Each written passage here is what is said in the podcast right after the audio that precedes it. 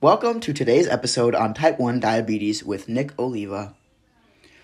Type 1 diabetes is an autoimmune disease which occurs when the body's insulin producing beta cells are attacking the body's pancreas and immune system. There is research that states that diabetes is often a genetic disease. It is often diagnosed early in life, but can also be diagnosed in adulthood. The full case is unknown as of right now, and there is no cure. People with type 1 diabetes need daily insulin injections to survive. Some signs of the disease are as follows frequent urination, increased thirst, dry mouth, increased appetite, or unexplained weight loss. Serious symptoms may include nausea, vomiting, headaches, dehydration, and exhaustion. If not treated properly, it can be deadly. People with type 1 diabetes are much more vulnerable to other health issues, minor or severe. Chronic high blood sugars increase the chance of complications in life, such as blindness, kidney failure, heart disease, and nerve damage that can lead to amputations. There are many different types of diabetes, such as type 1, there's type 2, as well as gestational. We talked a little bit about type 1 and all the basics already. Type 2 is mostly diagnosed in adults with poor appetite or obesity are the main contributors to being diagnosed with type 2 diabetes. Now, type 2 diabetes can be reversed and cured through a healthy lifestyle of exercising and eating healthy and keeping control of your blood sugars and diabetes, and eventually it may go away. But the thing is, with type 2 diabetes, these people do not have to be on top of their daily insulin injections as much as type 1 diabetics whereas type 1 diabetics produce no insulin at all, while type 2 diabetics produce some insulin but not enough to sustain life. Now, gestational diabetes is diabetes when a woman is pregnant. And in this case, actually, when my mom was pregnant with me, she had gestational diabetes. And then I was born, and three, le- three years later, I was diagnosed with diabetes. So I believe that there's a correlation between the two. I'm here with Miss Domsky, my modern literature teacher, who also has type 1 diabetes. Hi, Miss Domsky, how's it going? Hi, Nick. I'm great. How are you? I'm good, thanks. Well, I'd love to get a, a better understanding of your experiences with diabetes, and I have a few questions if you wouldn't mind. Of course. All right, so my first question is when were you first diagnosed with type 1 diabetes? August 13th, 1998. I'll never forget that date. Um, I was 21 years old.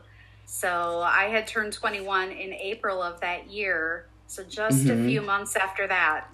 It was quite the shock. Yeah, that's got it's got to be life changing, especially at that age. I mean, when you're getting everything together with college and figuring out your life ahead of you, that's got to be tough. Exactly, it was. Yeah. And so, what were you doing at this point in your life and in college? What were what were your goals? Well, actually, at that point in my life, I had taken a semester off from college mm-hmm. and was kind of um, trying to figure myself out. Yeah, um, for sure. Yeah, I was a little bit lost. Um, so between schools, I was about to restart college at UW Whitewater mm-hmm. in September, so just a couple weeks after diagnosis. Nice. All right, and that that's got to be that's got to be tough to try to figure out what path you're going to go down and how you're going to handle all the new changes. You bet. It yeah. was. Um, how did you feel when you were told that you had type 1 diabetes? Ooh, um, so when I was diagnosed, I was actually in advanced DKA, diabetic ketoacidosis, as you know what that is. Yeah. Oh, um, yeah, yeah. which is, you know, life threatening. Yes, and yes. Um, my organs had started shutting down. I was I was pretty bad. Um, mm-hmm. The doctor said that I was probably about an hour away from dying. So it took them a long time to figure out what was wrong with me. I wasn't at a very good hospital. Yeah. Um, so I was relieved when they first told me what it was um, because I knew a little bit about it. Mm-hmm. Um, but then, of course, when it sunk in later what having T1D actually means, um, I became depressed. I um, I was really sad, and I went to a counselor who explained to me that it's actually like going through a grieving process. You're grieving the loss of the life that you had because mm-hmm. it's been all upended on you. Exactly. Um, yeah, and I know that you were diagnosed when you were quite young. Yes. So, I mean, do you have memories of that at all, Nick? No, I was diagnosed at the age of three, and I don't remember anything of that day or anything before I was diagnosed, and kind of after either. Like, it took, I don't know, maybe I, I remember like a year after I was diagnosed and so on, but from age three and four, like from age one to four, I really don't remember any of it. So it was kind of like I just grew up with it, even though I wasn't born with it. I didn't have those experiences of having a life before diabetes. Right. We yeah. have very different experiences in yeah, that regard. For sure. What age were you when you started giving yourself shots? Um, obviously at age three, my mom was taking care of almost everything. My dad was he was uh, focused on working, so it was mostly my mom that was taking care of me. Um, she was giving me all the shots for a few years.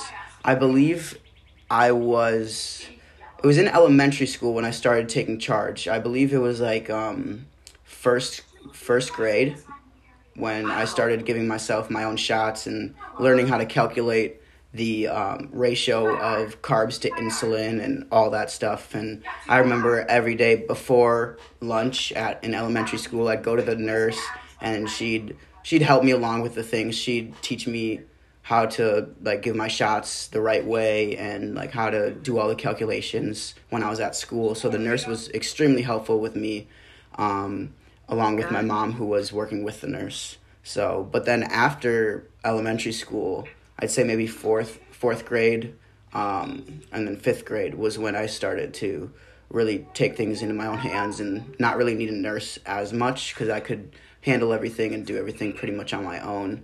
And um, fifth grade was actually when I got my insulin pump. I believe it was January of fifth grade. Nice. So, was that life changing for you? Oh yes, for sure. It uh, it eliminated what like five or six shots per day to only mm-hmm. um, just a, a needle poke to insert the insulin pump every three days. So it's definitely a lot better than having five shots a day. Mm-hmm, so absolutely, and with a push of a few buttons, you know, I can administer my own insulin now, and it's always with me. I don't got to carry syringes or insulin vials or anything like that. I think it's really impressive that you took control of it so young. Yeah, it was definitely it was hard for me. I didn't want to really accept it. And going back to where you talked about grieving and the depression and having uh, a counselor help you out with it, I've gone through those exact same things. And as a child in elementary and middle school, I've always felt like kind of an outcast and different than every, everybody else and always had to go to the health office or take care of these situations when other people didn't have any idea kind of what I was going through. Yeah, it really is frustrating at times, isn't it? This disease yeah. where you're going about your day as normal and you are, you know, you've got plans with friends or you've got something going on, and then of course diabetes puts a wrench in that. Oh, exactly. I, sugar, yeah, high I, blood sugar. Exactly. I had a situation just like that last week. I was playing soccer at the fields with some of my friends. My blood sugar went extremely low, it just irritated me because I was in the middle of playing and I didn't want to mm-hmm. stop, but you know I couldn't keep playing or else I would have passed out. So I had to treat my low blood sugar and I had to sit out for a while. So and so growing up, I mean, as you said, you felt outcast, you felt different because of all that. Yeah. Did you do you think that you were putting that on yourself or did people make you feel that way? Were you like treated poorly by people because of diabetes? Um, I've had maybe one or two experiences where I was treated poorly because of my diabetes, just you know, like kids in middle school just, you know, being mean about it or whatever but mm-hmm. i always kind of had the strength to just like turn the other cheek you know and not say anything back or not you know start anything and just kind of try to ignore it. But deep down it still you know it still affected me. It still hurt. But uh, a lot of the times though i would feel like i would put it on myself. You know i'd mm-hmm. have these feelings of that would just kind of pop out um, out of my own thoughts, and I'd kind of make assumptions about my own life. I get it. I went through it too. Yeah. So, Ms. Domsky, has having type 1 diabetes ever made you feel sad or angry or upset? Oh, yeah. Yeah. Um, pretty often. Mhm. Um, you know, I, I try not to go through self pity too often, but it like like you were saying with the soccer, it's frustrating. If I want to exercise, it takes careful planning. Like for two hours before I start, I have to watch how much insulin I'm taking and what I'm eating, and what I'm drinking, and then monitor it constantly. And Yep. then a low blood sugar might thwart it all, and I can't do it anyway. Exactly. So it's frustrating, yeah. Yeah, I mean, even with high blood sugars, like for me, not just low blood sugars make me upset or angry or feel frustrated, but having high blood sugars, like the symptoms of having high blood sugars is just beyond my comprehension. Like it's Mhm. it's terrible. It's the headaches, nausea, just uh it feels like you're going through like a flu or something with all the symptoms and it's hard if I have a bl- high blood sugar and I want to go do something, but I really don't feel good. Like I feel like I'm gonna throw up or I'm got a bad headache, and I'm really like set on doing this certain thing, but my blood sugar is so high that I just know I can't. You know? I know it's frustrating. And the problem with the high blood sugar is that even when it comes down finally, it's not like you suddenly feel good again. Oh, yeah. It takes its toll. Exactly. It takes a long time for your body to catch up. Yeah. So, Exactly. yeah, I agree. Has having type one diabetes ever made you feel happy or confident in any way? Oh, that is a really tough question. um, you know, I I feel proud if I go to a doctor appointment. Um, like recently, I had my eyes checked, and the ophthalmologist said that I have no complications in my eyes from diabetes, and That's usually good. that's one of the first things that would be affected. yeah. And I've had diabetes 21 years. Mhm. So, I mean, I feel proud, um, happy, confident. I don't know. What about you? Um, well, with the eye thing, I I definitely have had a little bit of a toll taken on my eyes due to diabetes. Um, so I noticed that the past um like four or five years, I've had a constant change in my prescription of glasses, and uh, at my diabetes doctor meetings, they always say that it's most likely because of my diabetes, and I got to get it a little bit more under control. Um, but feeling happy or confident, it's rare, but um, in some cases, if I'm struggling with it and I overcome something that has been frustrating me about it for a while, then yeah, I may feel confident or happy that I've overcame that. But I don't think there's really a time that di- having diabetes has made me like feel like happy or confident just by itself. Yeah, I wish. yeah, that would be amazing. I agree. yeah. so, um, what are the biggest changes that happened after you were diagnosed? Um, well, I mean, when I was diagnosed, I was going to be starting at a new college at UW Whitewater in two weeks. Mm-hmm. And so I felt like, um, and, and, and let me back up a second. I didn't have insurance when I was diagnosed Mm-hmm. because I had left school. Yeah. And so I wasn't on my parents' insurance anymore. And so getting diagnosed with a chronic illness with no insurance is a nightmare. yes. Um, it's really bad. So I had to go to school because once I was enrolled in school again and started, I would be back on their insurance. mm-hmm. And all I wanted to do was take more time off so that I could adjust to this new way of life. Yeah, for sure. Um, so I moved back home with my parents. I had been living on my own. Um, and I moved back home with them so that they could help me through it. And that was just a huge change in itself. yeah. Um, and trying to stay positive and while figuring out carb counting and all of that stuff that goes with diabetes it was it was tough lots of changes Yeah, I mean, I remember it took a lot of dedication and motivation just to keep on trying to keep up with carb counting and insulin injections and everything that comes with taking care of it. It just took so much effort and dedication to keep up with it. And I mean, after a while, it gets tiring, you know? It's like you get to the point where you wonder if spending all this time doing it is even worth it, you know? Yes, like, I remember. Sorry, I cut you mm, off. I remember a nurse in the hospital when I was diagnosed telling me that you can never decide for a day that you don't have diabetes. You, you can't take the day off from it, that you'll die. Yeah. And that was scary. Um, Mm-hmm. so, yeah, I, I totally get that. Um, but yeah, the change was, it was drastic. Yeah, I'm sure.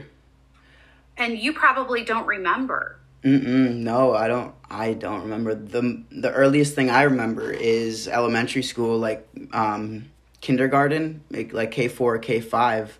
I remember dealing with it and having it, but I didn't fully understand the whole entirety of my situation. I just understood that I had an illness, that one of my organs wasn't working properly, and I needed daily injections in order to stay alive.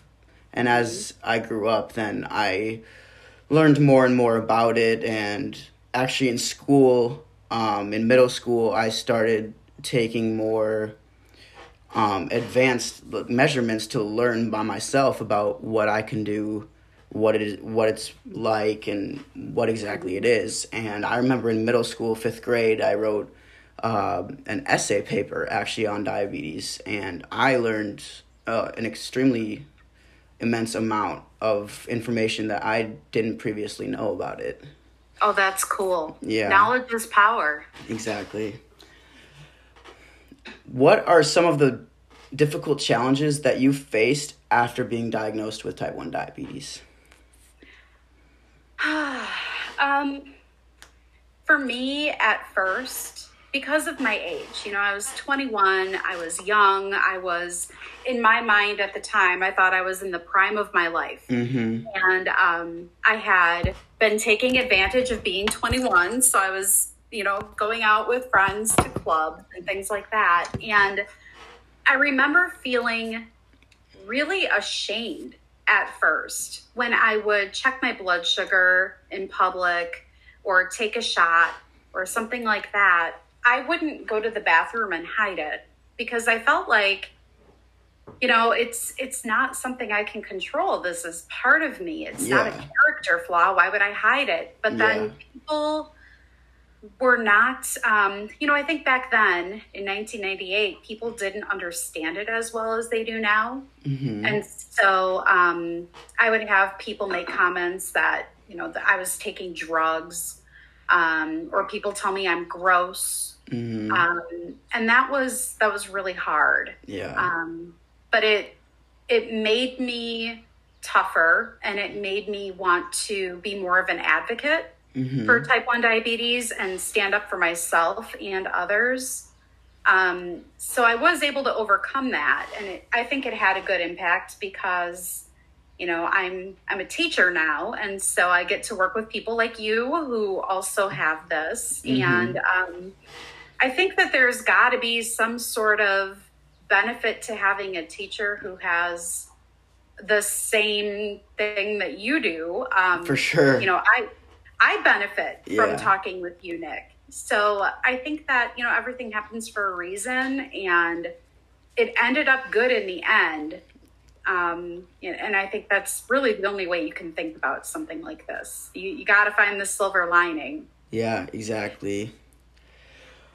I know that the, some of the challenges that I've came across, such as other people or um, kind of hiding the fact. I remember I used to be ashamed of having diabetes, even though I wasn't the one that could control if I had it or not, you know? Mm-hmm. And I used to be a little ashamed and I would hide it from a lot of other people. I didn't want other people to like I, I didn't necessarily want them to know but at the same time i just was really sensitive about it you know? Like if people would come up and ask me like what's that? What are you doing? or something like that i would usually get teary in my eyes at that age and it was it was hard for me to kind of grasp the words and explain it to the person without you know being so emotional. But as i grew up i i learned i kind of realized that you know it's a part of who i am. I i don't need to hide it. It's it is what it is and i at least i it's something that i can control and i have control over that i can make my own decisions about how to deal with it. I think the um, I, I love how positive you are about it. I think something that frustrates me about that same topic that you were just talking about is the fact that we the idea is out there that we have all this control over this disease and sometimes it gets the best of us. Yeah. And so i think that there's some guilt that goes with that like i know if i'm going to eat pizza i'm gonna i'm gonna suffer from it i'm going Yeah. to have high blood sugar for probably the next eight hours because i ate pizza yeah but i mean i love pizza Yeah. so I mean, and Yeah. that's that's the thing that you gotta be proactive about. Like certain foods, like pizza, the carbs don't kick in until a certain amount of time after you've already eaten the food. You know, whereas a lot of other foods, such as like pasta and breads and whatever, the carbs kick in faster than they break down in pizza.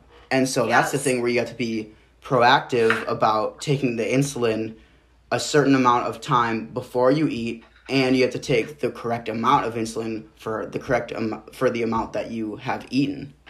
Right. You know? And so it's all about being proactive for the most part because if you if you eat first and then you take your insulin the insulin's going to take a few hours to catch up to the carbs and by that time it's too late your blood sugar's already almost you know 600 and you're feeling like crap so Yep, and then you get the crash from taking too much insulin. yeah So, yeah yeah, it's a tough situation. it, it Um, really is I am impressed, Nick, by how you have handled this. You know, because my story is so different from yours in terms of when we were diagnosed. I always thought, I wonder what it would have been like to grow up with it and not know any different. And Yeah. you, um, you handle it well. I'm impressed. Thank you. Thank you.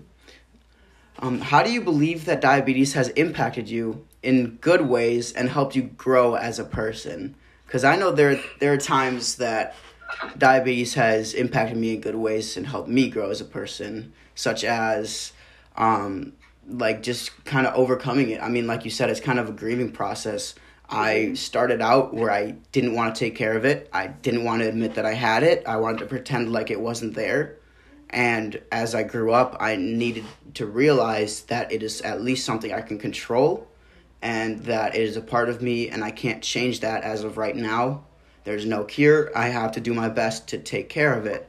And I think that diabetes has helped me grow to be more strong and to be, I believe that it has actually made me more mature than a lot of other kids that would have been, that would have been in middle school at the time. Oh, I'm sure, and more independent. Yeah, for sure. Um, for me, you know, I was 21 when I was diagnosed, and honestly, I was a different person than I became after diagnosis. Um, I was more reckless. Um, I had different priorities. You know, they weren't really the right priorities. And I feel like it probably came at the right time for me. Um, It changed my path. Um, sure. I was going to be an international businesswoman who traveled the world, and I had no idea what that even meant. I truly, um, and I ended up changing my major to education because I wanted to be closer to home with my family rather than traveling, and um, it just made me look at the world differently. And so I think it ended up leading me to being a teacher, which I've been doing for 18 years. And, you know, I think it's the most fulfilling job there is, for me anyway. So it definitely changed me.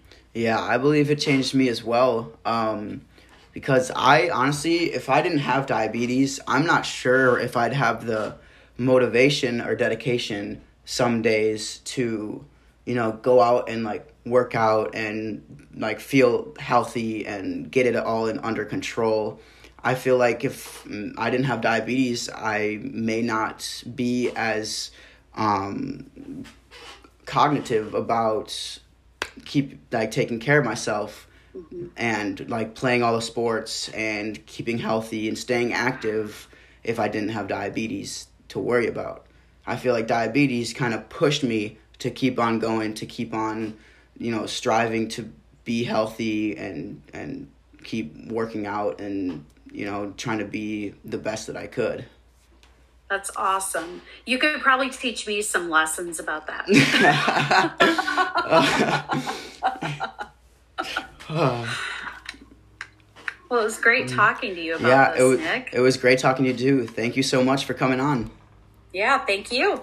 Of course. All right. Have a good one.